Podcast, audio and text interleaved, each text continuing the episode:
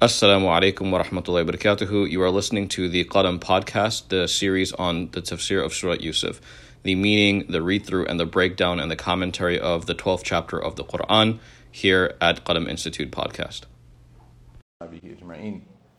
Uh, how's everybody? Alhamdulillah. It's good to see you. Uh, I just have one thought after traveling for a while that I think is the most uh, you know, profound and deep thought that I could share with everybody without taking too much time. Uh, and that is, I want everyone to thank Allah deeply for central air conditioning.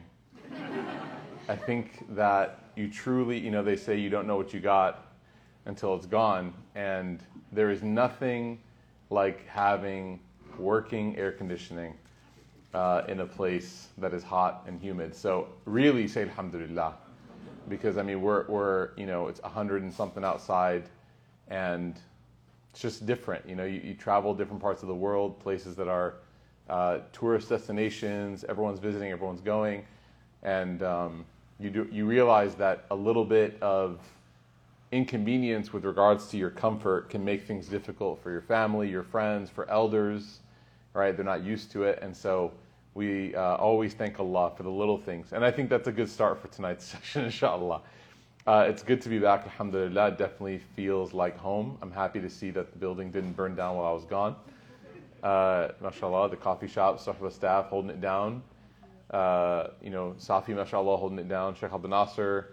You know, we're so, we have so much talent here, alhamdulillah. It's good to know that uh, if and when I die, everything will keep going, inshallah. I always tell everybody that if I die, and in my grave, I'm told by the angels that, hey, your whole roots thing stopped, I'm going to be really upset with everybody, all right? And uh, I really need everyone to keep coming, inshallah, after I pass away, inshallah, okay? All right, so, bismillah. Are we here? We are here. Okay, if, if it's too crowded in here, we're going to open up the multi-purpose hall uh, just to make it a little bit easier. We have the audio and the video in there, inshallah. So if you want to sit comfortably instead of standing, please feel free, inshallah, as well. Um... And let's get started. Okay, where were we? Let's take a few minutes to talk about where were we. I know it's been a couple sessions. Sheikh Abdel Nasser did the session on uh, Dhul Hijjah. Uh, Eid Mubarak to everybody, by the way. I prayed Eid at six, like oh nine a.m. I'm never going to complain about the eight a.m. Eid anymore. Uh, we prayed Fajr, and then we just stayed at the masjid for Eid. When I say we, I mean me and like three hundred seventeen Turkish men, because my wife and kids could not wake up for uh, Eid Salah at six o'clock. They prayed Fajr in the hotel and then just went back to sleep. But um, I hope everyone had a nice Eid, inshallah. Then we had our break for the fourth of July and that holiday, the Eid break. Uh, and then we came back, and last week we had uh, Mufti Noman and uh, Imam Safi have a session on, uh, I believe, Surah Al-Asr, which is a really, really beautiful uh, reflection in and of itself.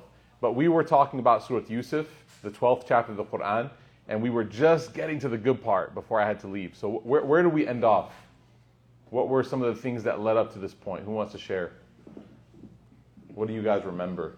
It doesn't have to be perfect. It doesn't have to be exact. Welcome back from Hajj, everybody who went to Hajj, mashallah. Anyone else? Yeah. Okay, so we're reaching to the point now where Yusuf's brothers are recognizing him. He's, he, his plan is coming to fruition. His plan of bringing, you know, about this recognition, this justice is coming to fruition. And what were some of the lessons that we, we took from that? Anybody? We can share those as well. Well, what else is happening right now? Yusuf's brothers are coming to recognize him. Who else remembers? What's going on? Someone's getting your croissants ready, someone. Anyone else? Three weeks. Okay, how about I jog our... Yeah, Nabil. Uh, one of the brothers, uh, one of his brothers was under tremendous guilt and was willing to uh, stay and suffer the punishment until the point at which he would inevitably die. Yeah, yeah, very good. So there, there was a, a there was a civic punishment that was given, uh, and basically, in in summary, the brothers that came and that had to leave their youngest brother behind because of the accusation of theft. He was so he was so devastated because this wasn't the first, now this would be the second time that they had lost the trust and the confidence of their father.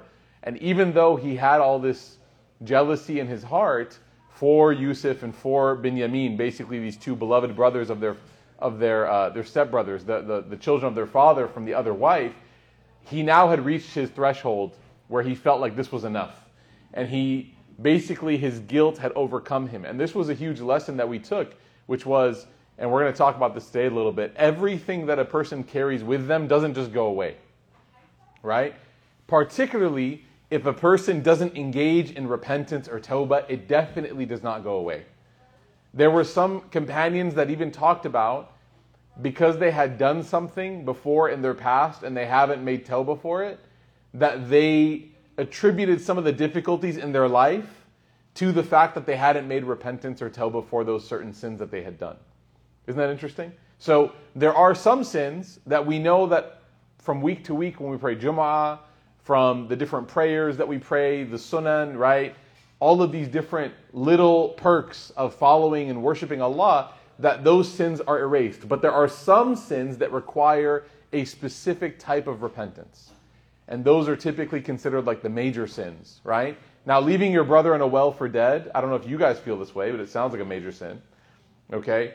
And so he, this sin that they had carried, there was a void in repentance. And eventually it built up, built up, built up to the point where now he feels to himself like this is it.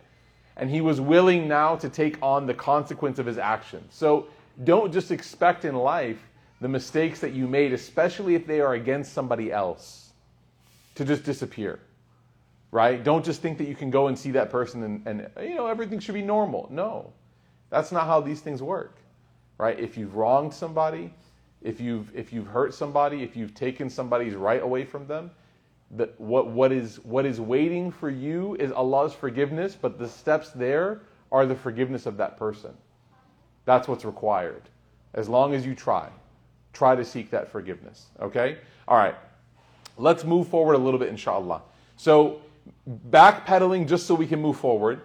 Yusuf sends his brothers back, and they don't know who he is at this point. He sends them back because why? Because their youngest brother, Binyamin, has been accused. There was a, Yusuf coordinated and orchestrated a plot in order to eventually reunite his entire family, that he had put some of the belongings of the kingdom in the bag of Binyamin, and Binyamin then had to stay.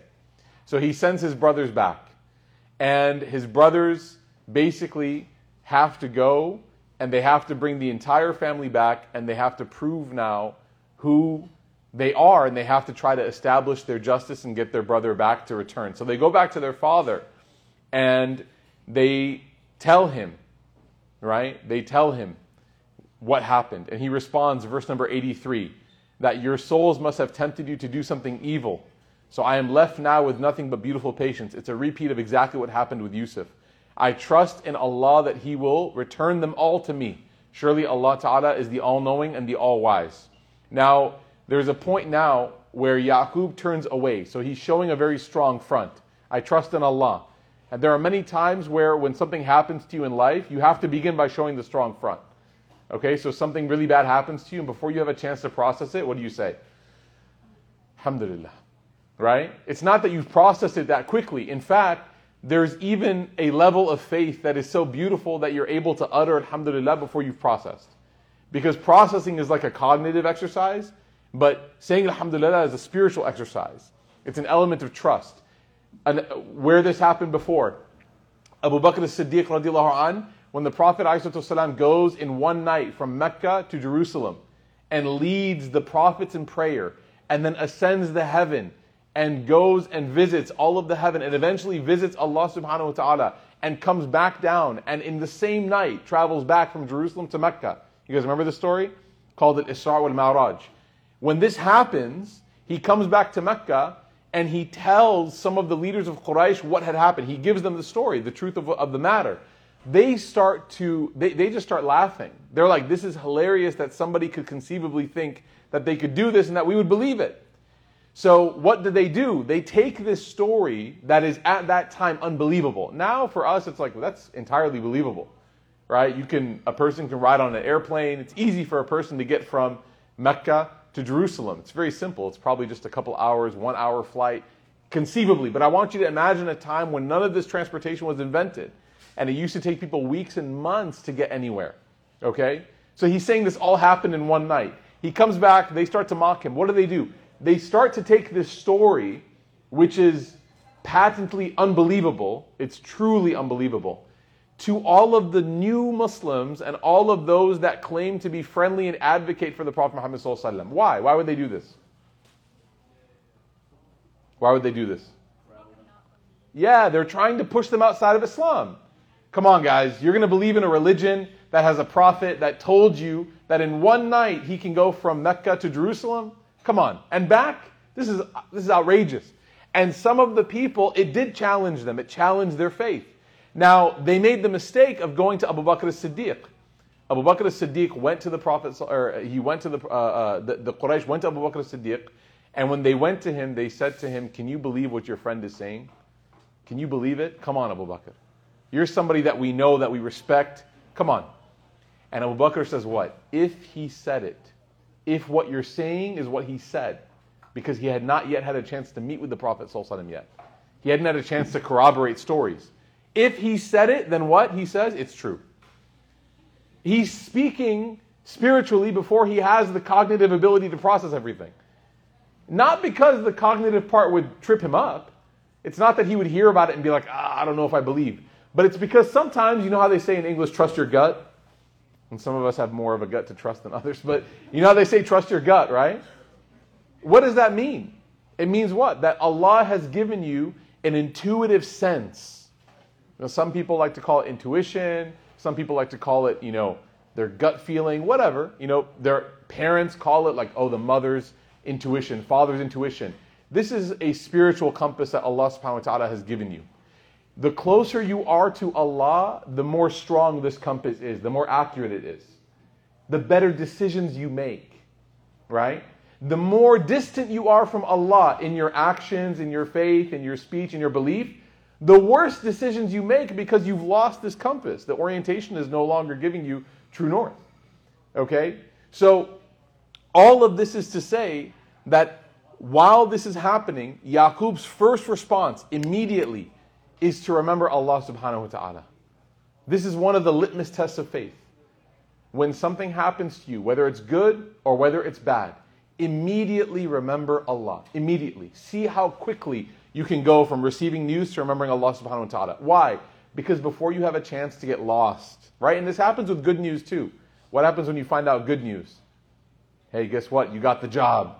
You got a raise. You're getting married. You're having a kid. Your offer got accepted on the house. What do you start doing? What do you start doing? This is a sad group. No good news ever? Yeah, you start celebrating them. Thank you, right? And what do you do when you celebrate? You're happy. Okay, thank you. Let's keep just saying the same thing over there. Yeah. You start what? You start calling people, okay? What do you do? Let's say you guys got a new job and it's more money that may Allah Ta'ala make it easy for people to find, inshallah, good work and good employment. What happens? What do you start doing? You start? Well, you say alhamdulillah. That's what I that's what we're trying to get to. What happens if you don't say that?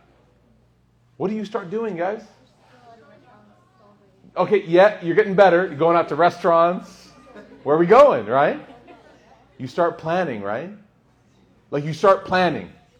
So someone's like, you got a job. Here's your salary. You're like, oh my goodness. You start scrolling Tesla's website. Right? Trying to get a tessie for the bestie, right? And then you start looking at houses. Man, my apartment doesn't look so good anymore. These cabinets have always bothered me. You go to your closet. I have nothing to wear. You have everything to wear. Your phone starts looking raggedy. Like, you know, like, because, why? Good things happen and you start moving on. But how can we move on before we've thanked Allah? It's not appropriate. And when bad things happen, we start to, we start to spiral. We plummet.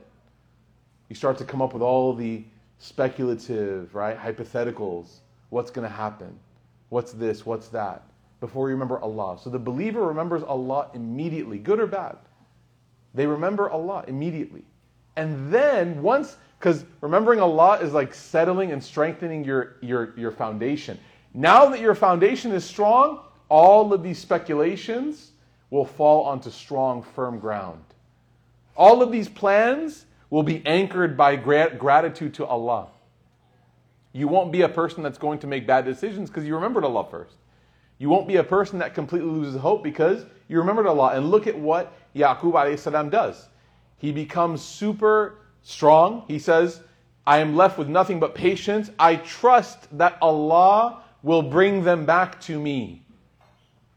Surely He is the all-knowing, all-wise. And then, وَتَوَلَّى عَنْهُمْ, He turns away from them. وَقَالَ, and he says to himself now at this point, he says what? He says, my goodness. It's almost like he's whispering internally. He just says to himself, I am so heartbroken about who? About Yusuf. But he's already mentioned Allah, but now he's allowed to experience that pain, right? Because as a human, you're allowed to experience this. You're allowed to. The Prophet ﷺ, he cried. Ya'qub ﷺ is crying. He's sad. And he's he's worried about what the future of his children, what it holds. And then it says his eyes turned white out of grief that he suppressed. This could mean a couple things. It could mean that he actually went temporarily blind. It could mean that his eyesight was affected, but he wasn't fully blind. Or it could mean that he was just completely and totally saddened by it. Right? Allah knows best what exactly it meant. Either way, his eyes were affected. Now, what did the brothers do here? The brothers, they said, قَالُوا. They said, all of them, what? By Allah, you will not cease to remember Yusuf until you either become what? حَتَّى تَكُونُوا حَرَدًا أَوْ تَكُونُوا مِنَ الْحَارِكِينَ. You're either going to drive yourself to like, like serious levels of sickness. You're going to become so upset and depressed that you're going to, you're going to eventually, you know, just lose all hope to live, or you're going to become someone who just destroys himself. You're going to either take, tear yourself down or completely end your life. This is what they're saying back to their father. What are some interesting points here? Number one, if Ya'qub is experiencing grief and sadness, you're allowed to experience grief and sadness. Set the foundation for Allah, but allow yourself to experience something. Too often, we're told, like, you're not allowed to cry. You're not allowed to be happy or to be sad. But actually in Islam, you're completely and totally allowed to experience happiness and sadness, but you cannot let your emotions run wild without remembering that Allah is the one in control. That's lesson number one. Number two is a lesson on behalf of the brothers.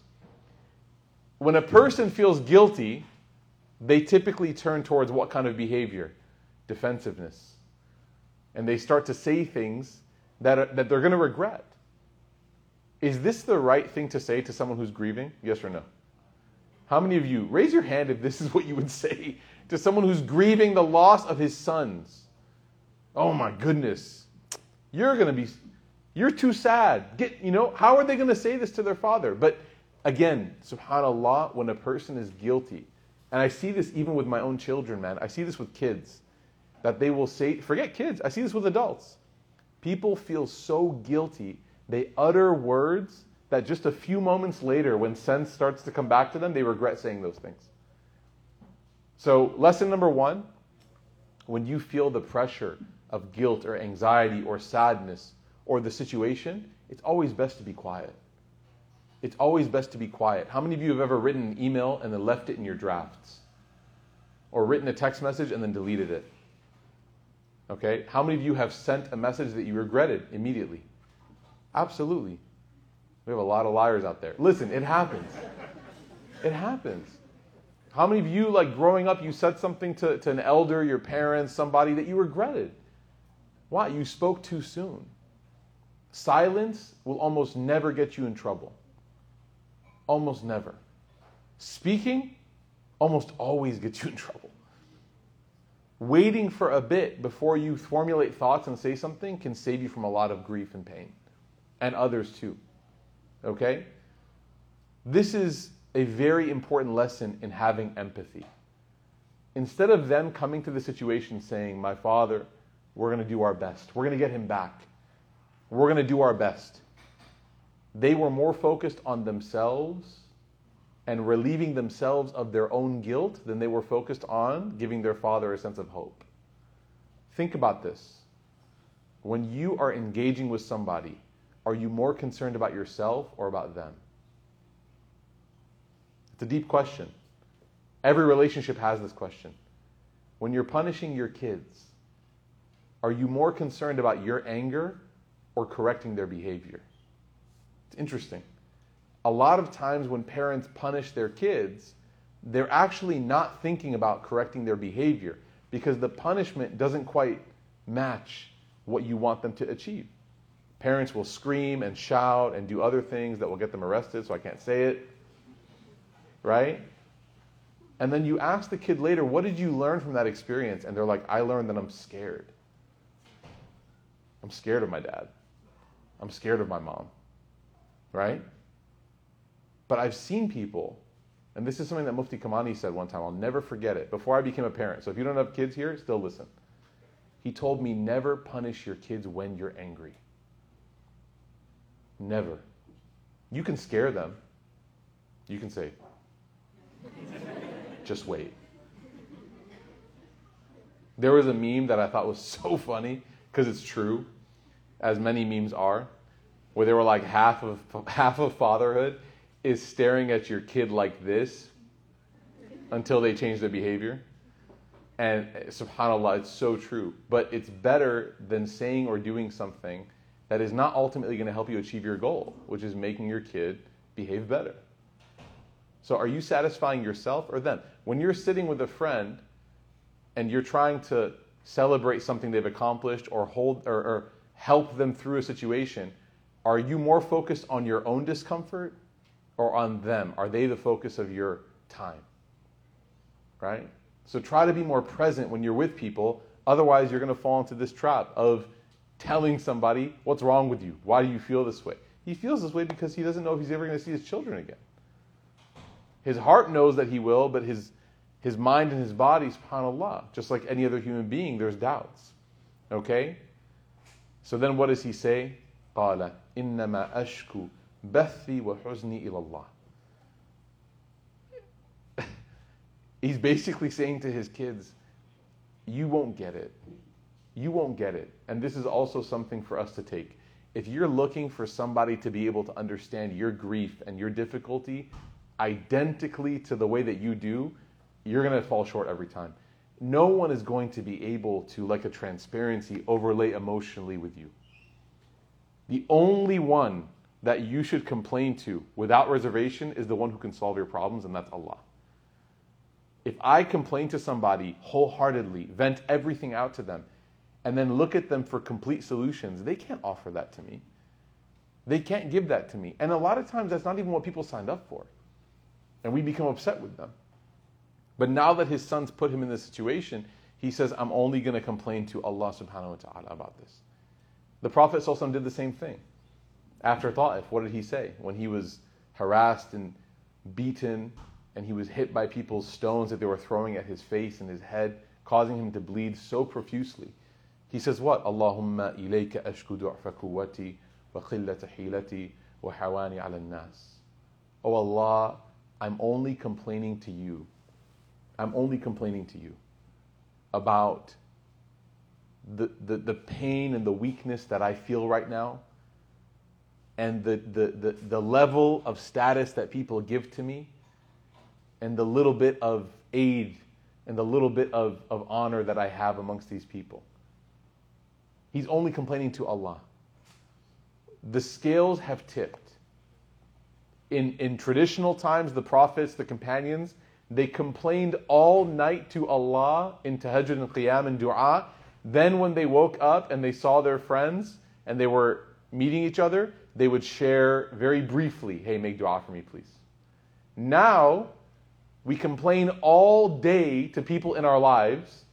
And then very briefly before we go to sleep, we're like, I remember that dude on Monday night, Imam Hagrid said, to briefly, you know, to remember Allah, oh Allah, just help me fall asleep, right? The, the proportion, the ratios are off. We need to deeply connect and complain to Allah, and then we can update our close friends about the situation. Don't deeply connect to your friends about something that they can't solve, and then update Allah about the situation. That's not how it works. So he says, I only complain to Allah. And he says that what? And I know from Allah that which you do not know. He says that this is one of those situations where you won't understand me, but Allah Ta'ala will. So then he sends them back. Go, my sons, and search, right, for Yusuf and his brother. So he sends them back now. And he says, go and look for Yusuf and his brother. And he says, وَلَا تَيْأَسُ مِنْ رَوْحِ اللَّهِ. He's now giving them this advice, almost like to himself, but he's giving it to them. He says, do not lose hope in the mercy of Allah, because Allah what? Allah Ta'ala, those who lose hope in the mercy of Allah, or those who do not lose hope in the mercy of Allah, uh, uh, he says that the only ones who lose hope in the mercy of Allah are those who have no faith. One of the signs that a person has a deep connection with Allah is that they're able to trust that there is a way out of the situation, even if they don't know, even if they're not aware how. They're able to trust the situation. This is one of those deep, deep points of spirituality. And this is why, and I'm guessing the average age in this room is somewhere in the late twenties, early thirties. This is why when I say points like this, people who are a little bit older in life will nod. So if I say, for example, like, never lose hope in Allah, there's always a way out. You look around the room, and everybody in their twenties is like, everybody in their thirties is a little bit more. Those who are in their forties, still young, fifties, sixties, they're nodding and they're smiling. Because there are some things that only experiences in life can teach you. So when you tell a teenager, like, hey, don't worry about it, Allah will be there, the teenager's like, what? The twenty-year-old is like, I don't know. The thirty-year-old is like, I guess.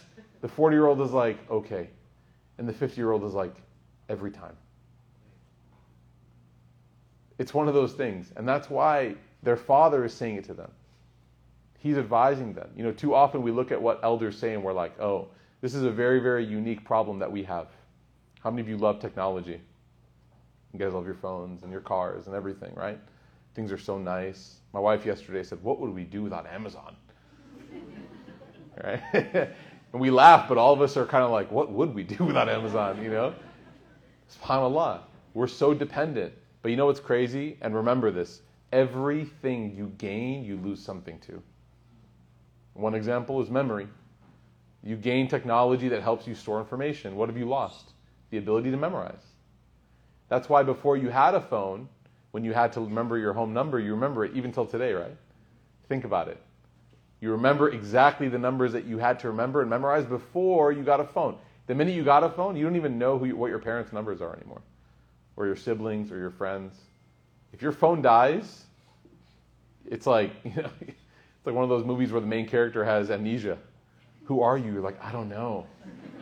Can you plug in my phone so I can unlock it with my face and it can tell me who I am? Right? So everything you gain, remember, you what? You lose something.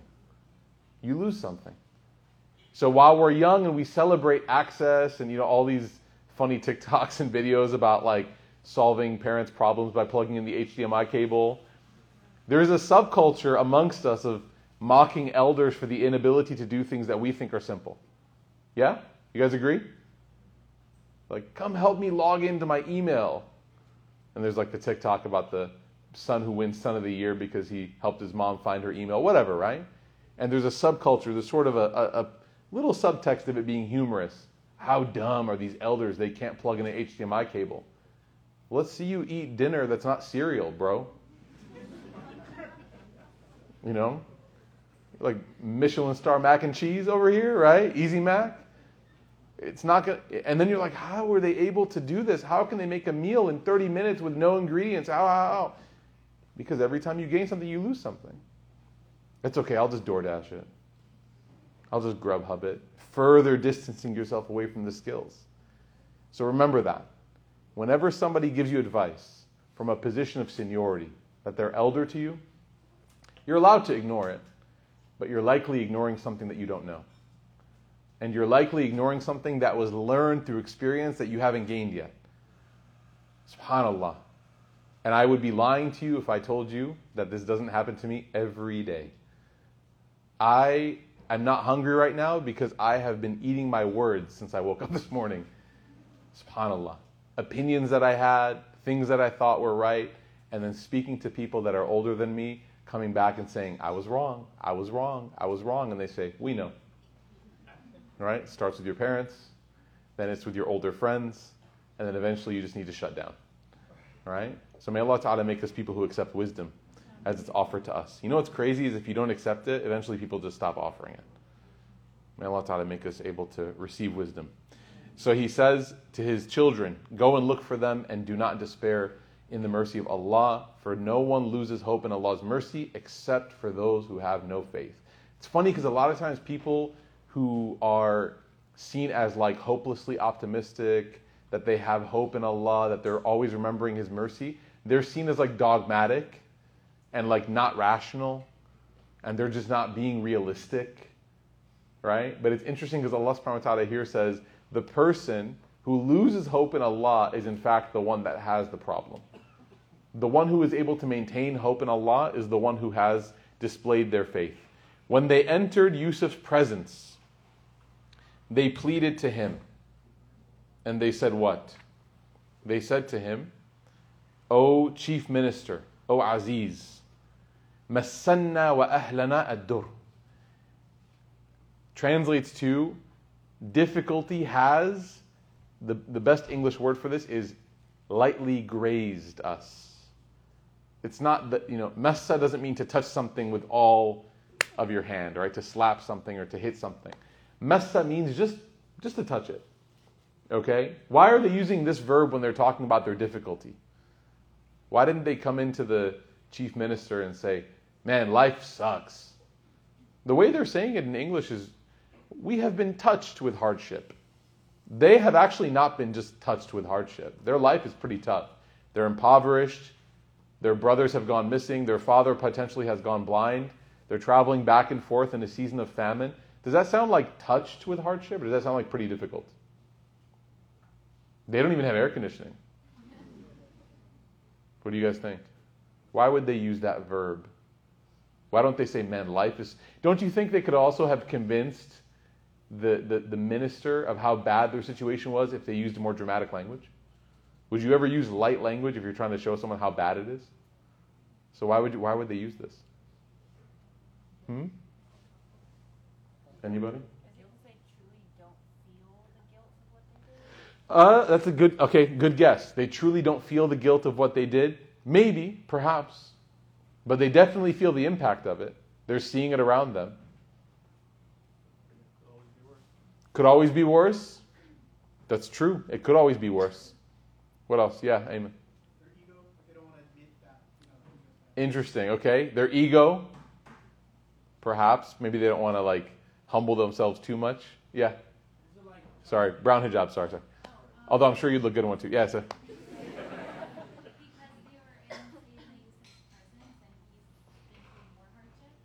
Interesting. So they don't know it's him yet, but in the two ayahs they will. So you're so close.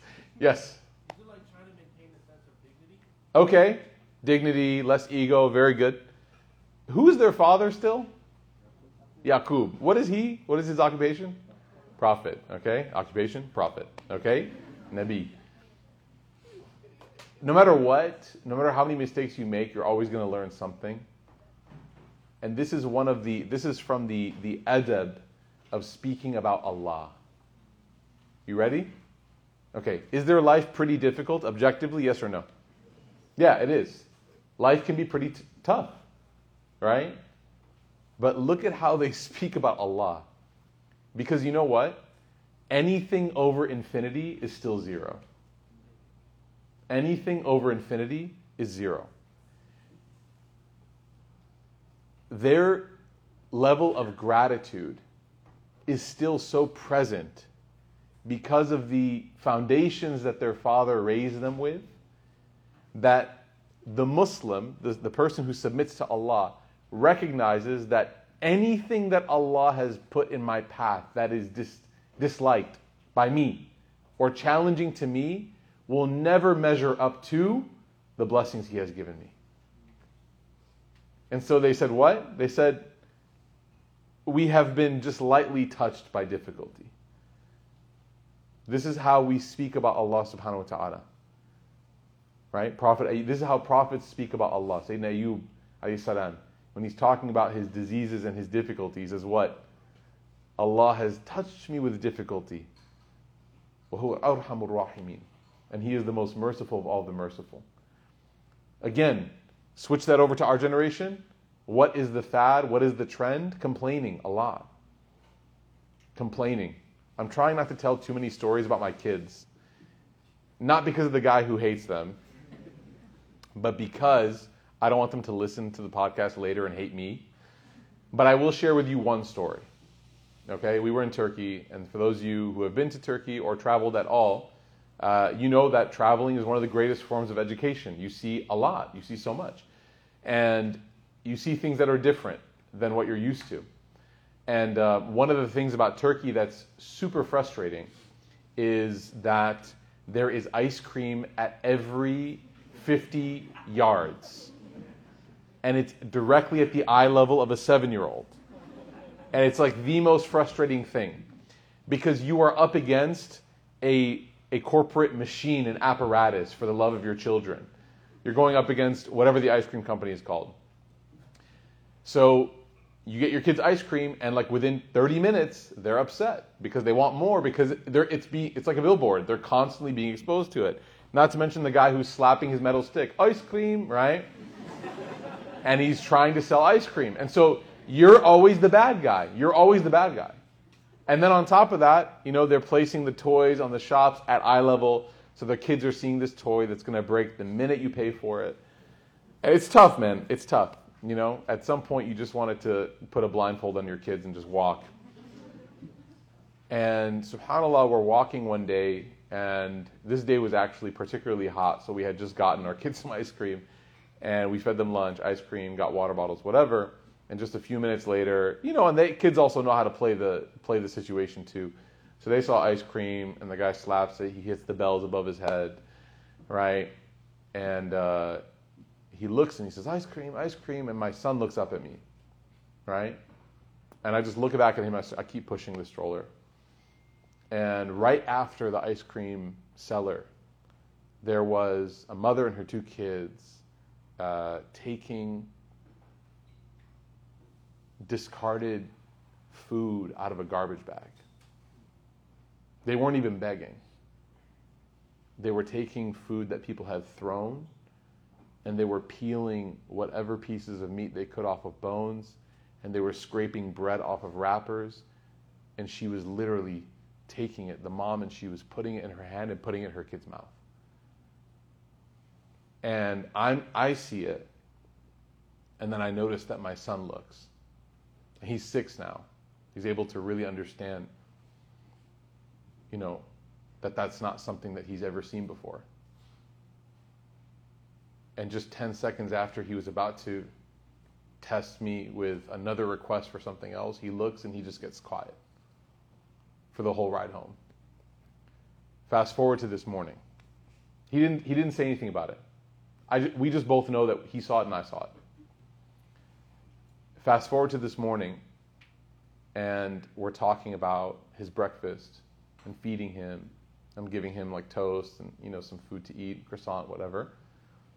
And he says, I don't want this. And I was really close to becoming that parent of, there are kids in the world that don't have this, and screaming at him and letting him know that these croissants are good and this is good, whatever. And I looked at him, and all I said, subhanAllah, all I said was, Musa, do you remember we were walking in Turkey and we saw the mom feeding her children from the garbage? And he literally, it's like he unplugged. It's like he was, it's like he felt himself grow up in that very second. He said, yes, Baba. And I just looked down, and he started eating his breakfast. There is something deeply humbling about recognizing that whatever difficulty you have, there is always somebody that has it worse. Always. Now, the interesting thing is this. Those who don't have much difficulty think that no one's been tested worse than them. Those that have more difficulty are more aware of this reality, that in fact Allah has tested others more than them or like them. So tests are kind of interesting because what they do is they actually create a sense of empathy within a person. Like frequent tests. This is why the prophets were the most tested of people. The hadith says that. The prophets of Allah were the most tested. Why? Because they had to be the most empathetic. They had to be the ones that could connect, that could realize. If you have a prophet that's never been tested, then the, the minute that that prophet or that person gets a splinter, they're like, this is the worst day of my life. But the, the when a person who's been tested time and time again goes through a test, they say what? I'm built for this. And they immediately recognize all of their blessings that Allah has given them, and they say, Alhamdulillah. I, I'm still astounded by the fact that that mother wasn't even asking for help. People were giving, but she wasn't asking. She was just probably happy that she found a bag that contained food in it. May Allah Ta'ala make us grateful, man. And so, when they speak about Allah, they said what? Masanna ahlana ad-durru. And he says that we have been touched with hardship, and we have only brought a few coins that are worthless. But he says, please give us whatever supplies you can, be generous with us, and be amongst those who are charitable, because Allah Ta'ala rewards the charitable. This is another important point that we can all take and leave before we close up in a little bit, inshallah. There is something called divine reciprocity. Divine reciprocity. You know what this means? It's a really fancy way of saying Allah will give you what you give to others. If you want something, the quickest way to get something from Allah is by being a practitioner of that thing to others. We learn this from many hadith. Irhamu man fil ard, yarhamukum man fis sama. Be merciful to those on earth, and the one in the heavens will be merciful to you. All right? So what do we learn? If you want mercy from Allah, be merciful to others. Allah Ta'ala says in the Quran, He says what? وَلْيَعْفُوا وَلْيَصْفَحُوا أَلَا تُحِبُّونَ أَن يَغْفِرَ اللَّهُ لَكُمْ. Forgive people, overlook their flaws. Wouldn't you love that Allah forgive you? So we learn about this divine reciprocity. Whoever is not grateful to people will not be grateful to Allah. We learn about this constantly. So if a person wants to be treated charitably by Allah, they can't be stingy. They can't be stingy. Stingy people are restricting and strangling their own provision, because Allah loves those who give. And what does Allah do to those who give? He gives them more. If a person gives, then they receive more. But a person, and again, this is all about thinking with your heart and not with your head. When a person thinks too much with their head and they do too much math, then they start saying what? You know what? This charity is going to put me back. I'm saving. I'm doing this. I'm doing that. This person is discounting the math of Allah subhanahu wa ta'ala. Right? The Muslims invented zero, right? We're good at math. This person is discounting the math of Allah subhanahu wa ta'ala. They're saying, okay, like, if I do this, I won't have enough. Man, who gave you anything to begin with? Who gave you anything to begin with? And we learn about this in two ways. Number one is numerically. Allah can give you more. Number two is barakah. Allah can put more blessing in whatever you have and make it stretch longer. Right? So maybe there's a situation where you have a lot and you're earning a lot. But maybe there's just so many bills and fines and things that you're forgetting about, late payments, whatever, that that paycheck that was a lot actually ends up being a little. So you're like celebrating the fact that you're, but now it's actually a lot less than you thought. Then there's times of your life when you weren't making a lot, you didn't have a lot, but there was so much barakah in whatever you had.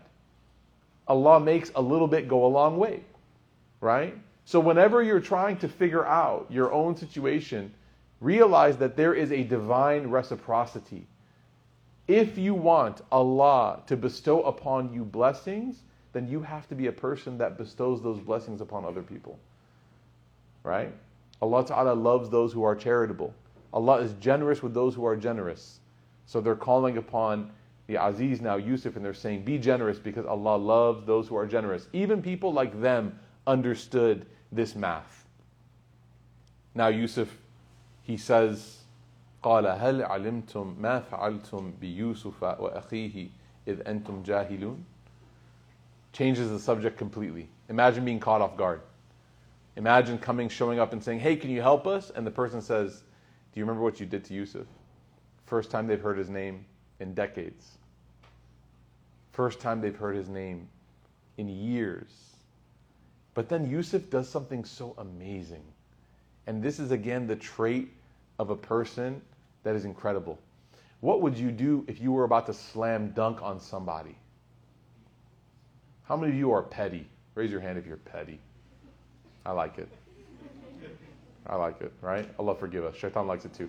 Who's, okay. What do you do if you're about to slam dunk on somebody, right? Yusuf is like, he's in the perfect position to just slam dunk on these guys. What does he do? What do you guys do? You pull out the phone, you're like, hold on. You're like, show me your face. Caught in four K. Right? Tell me what you did. Right? You screenshot. You catch somebody. People take a lot of pride in this stuff. People take pride in winning the battle, winning the argument. And, you know, that having an end zone touchdown celebration. Dancing on the grave of the person's dignity. What does Yusuf do? Yusuf has one phrase that he slips into this ayah that shows you how a Muslim handles the situation. You ready for this? He says what? إِذْ أَنْتُمْ جَاهِدُونَ. He reminds them that what they did does not define them, but they did it in a time of ignorance. He's like extending the ladder out to them. Do you guys remember what you did to your brothers when you were ignorant? When you were ignorant? He could have said, you guys are the worst people ever. Right? Canceled. I'm not going to speak to you. No provisions. Bring my dad back to me.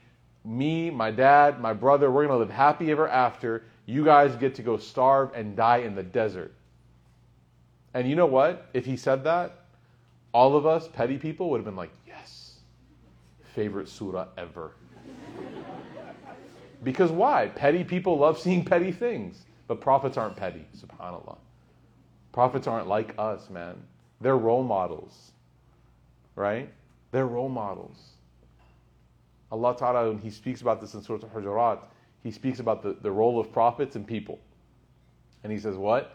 He says that if the Prophet was, if the Prophet Muhammad ﷺ specifically was supposed to follow you, لَعَنِتْتُمْ, you would hate it. Because we need these role models to look up to so we can become better. The reality is that people make decisions, petty decisions, angry decisions, and we regret them when we come to our better senses. So Yusuf alayhi salam is reminding us that just because someone did something wrong doesn't mean you ascribe that action to them for eternity. You look at their situation and you remind them. Maybe there is justice, but you also remind them that there's always a way out. إِذْ أَنْتُمْ جَاهِدُونَ. And what do the brothers say? In shock. They say what? أَإِنَّكَ لَأَنْتَ يُوسُف? Are you really Yusuf? And there's layers of tawqid there. قَالَ أَنَا Yusuf. I am. Right? Amazing. And he says, and this is my brother. قَدْ مَنَّ اللَّهُ عَلَيْنَا. SubhanAllah. Allah has been so kind to us. After everything he's been through. Look at how the children of these of Ya'qub speak about Allah. Living the most difficult time, in famine, in the middle of the desert, impoverished. We've only been tested a little bit. Very light touch of tests. Been in prison for over a decade, separated from his father, has to live alone, accused of crime. Allah has been so good to us. It's, it's, it's a mental framework. Gratitude is a complete disposition. And it requires very little knowledge and no real skill to be grateful to Allah subhanahu wa ta'ala. Yet many of us struggle with it. We're trying to accomplish great things academically, great things professionally. But why don't we work on being more grateful and see what that does? Then he says what? إِنَّهُ مَنْ يَتَّقِي وَيَصْبِرْ فَإِنَّ اللَّهَ لَا يُضِيعُ أَجْرَ الْمُحْسِنِينَ. That verily those who remind, who remember Allah, that they have taqwa, they're mindful of Him and they're patient, then verily Allah will never ever waste the reward of those who do their best. If a person wants to be able to do their best by Allah, there's two steps. Number one, have taqwa, remember Him. Remember Allah subhanahu wa ta'ala. Patience is always preceded by remembering Allah. Patience is always preceded by remembering Allah. One of the reasons why we struggle with patience is because we're too focused on the situation and not about Allah. That's why we said earlier what? Say alhamdulillah. You're in a difficult spot. Hasbi Allah. Alhamdulillah. Subhanallah. You remember Allah in that moment. When you remember Allah, now you have been given the bearings and the perspective to move forward. And your moving forward will now produce patience, because you trust that Allah Ta'ala will give you that. See, things lead to one another. A person can't achieve great patience if they don't remember Allah. How does patience come from Allah? Remembering Him, because you remember that He's the one in control. You remember that you have been in situations before where you thought there was no way out, and Allah provided. You remember the stories of your friends and family that tell you that they had no solution for their problems, and somehow Allah Ta'ala provided for them. So remembering Allah is going to inspire a person towards being patient and persevering and engaging with whatever difficulty they have with complete trust in Him. And so he says the reason that we've been able to do this is because we never forgot Allah in the journey. We never forgot about Him. In your journey of life, don't forget Allah. The moment you forget Allah, you lose everything. You lose every single thing. No matter how far a person is from Allah, not praying, not doing this, not doing that, struggling, don't ever cut off your relationship with Allah. If a person can't pray five times a day, you know what shaitan comes and says? If you can't pray five times a day? He says, don't even pray once, you hypocrite. Don't even pray once. But you know what's crazy? Praying once is better than praying none, right? Is one better than zero? Is two better than one? Is three better than two? Yeah, of course. How do you think you get to five? You have to start with one. Don't worry about all the prayers you missed. Just, just pray the next one. Forget all the ones you missed. Just pray the next one. You're like, but someone told me I have to make them up. Come talk to me. Let's figure it out. There was a brother that came to me once and he did the math. He's like, I have forty thousand rak'ah to make up. And he said, he goes, and I don't even think I can get started. And I said, put away your calculator. He didn't even have like a small, he had like a T I eighty-five. That boy had a graph to show me how many salahs he had to make up. I said, just start on the next one. We'll figure it out, right? We'll figure it out, okay? Point being is, shaitan wants to make you lose hope. Allah never wants you to lose hope. Shaitan wants you to feel like you can never come back. Allah and His messengers want to remind you that truthfully you can always come back. All it takes is one step. And that's what this story shows us, amongst other things. Does anyone have any questions? Maghrib's in about eight minutes, but I want to take any questions, inshallah. Any questions or reflections that you've had? You know, oftentimes people come to me after Heartwork and they're like, I wanted to share, I had this reflection, and it's like beautiful. And I'm like, thank you for sharing. And they're like, yeah. I'm like, I wish you would have shared in front of everybody. They're like, no. So if you have a reflection that's good, please share it. This is a community of reflection, inshallah. Or questions? Yes?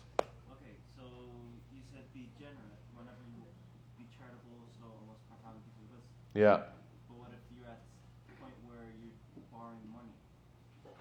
If you're borrowing money, yeah.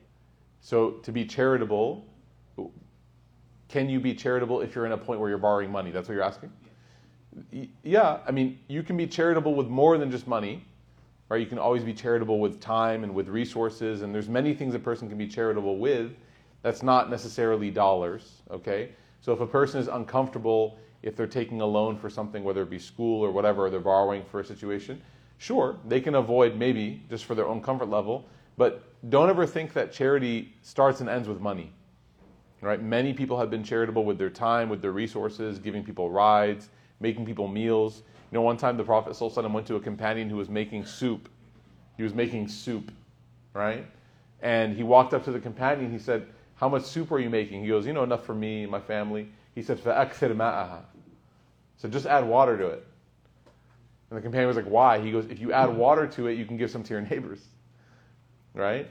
You realize, like, when you're cooking food at home, right, for the brothers, when you're making yourself cereal, all you have to do is just save some cereal for your neighbor. No, really, if you're making yourself spaghetti, if you're making yourself whatever, you just have to add a little bit more. And then you bring it to somebody, you've given them a plate of it, you share it with them, et cetera, whatever. Right? The Prophet ﷺ said what? Enough for two is enough for three, and so forth. So charity should never be contingent upon how much money we see in our bank account. The most generous people, oftentimes it's not even money that they give, it's so much more than that. Alright? We ask Allah Ta'ala to make us amongst those. Okay? Anyone else? Good question. Yeah.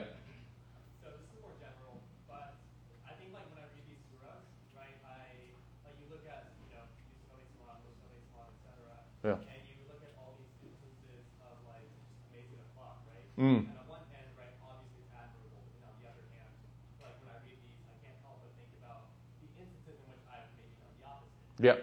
And I think, like, how do you, I guess, like, like, it's like, oh, man, I already messed up, right? Mm. I already sort of too late for them, right? Like, not that, but, like, how do you kind of reconcile, like, those things?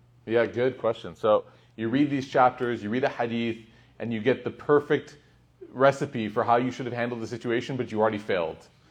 How do I do this? Okay, there's a couple things. Number one is that if the situation is salvageable, you should go back and try. The biggest impediment to that is ego. A person never wants to go back and apologize. They never want to say sorry. But I'll tell you what, there is nothing as liberating as becoming good with apologizing. There is nothing in life that makes you feel more free than saying, being able to say, I'm sorry. And really meaning it, right? Not the fake sorry. So number one, if you can salvage, you should. Number two, if it's something where the case is closed, you can't salvage it, then there's a couple things you can do. Number one is, at the very minimum, you have to recognize that it wasn't handled correctly. So you can tell the person that, I'm sorry, I should have handled it differently, next time I'll handle it differently, et cetera. Or, if there is a way, you know, subtraction, addition, if there's a way that you can now produce something, or do something differently to make it up to the person. Say, you know what? Last week I failed. This week I want to do better. Allow me to do this, right? And in that way, now you're you're, you're using that opportunity as an as a now a new opportunity, which is a chance to improve. Omar radiallahu anhu one time was amazing. I love this statement. He said, he asked one of his friends, his companions. He said, who's better, the person that never made mistakes ever in their life, or the one that made mistakes and repented? The person looked back and they said, the the the, the, quest, the questioned individual said, um, I mean, they're both good, obviously. Repentance is beautiful, but never making a mistake is amazing. So he said, the person who never made a mistake is obviously better. Omar said, no. The person said, what do you mean? He said, it's easy in life if you never make mistakes, but do you know how difficult it is to come back and fix your mistakes? And he said, the person that has demonstrated the ability to fix their mistakes has demonstrated way more in their faith than the one who never made it in the first place. Now, this isn't permission to mess up, right? You're like, I'm going to skip prayer tonight, pray it tomorrow, and I'm I'm better off. No, this is talking about the nature of making mistakes as a human being and not losing hope and not thinking that, oh, because I made a mistake, I'm not as good. No, Omar said, a person who recognizes their mistake and their flaw and then climbs out of that hole is actually, in a weird way, better off than the person who never has. Okay? So never ever let the failure of a prior situation deter you from trying to A, fix it, or B, be better in the next time it comes around. One thing about life that I'll tell you is that whatever thing you failed at, Allah is so kind. He always lets you have another chance. And it may not be, you may not know when or where or who, Allah will always let you have another chance to show that you learned your lesson. You know what's worse than failing once? Failing twice. You can fail once, Allah will forgive. Don't fail twice. Right? Do not fail twice. We ask Allah Ta'ala to give us strength. Good question. Anyone else? One last question, inshallah. My day is great, man. How's your day? Alhamdulillah, chilling. Yeah.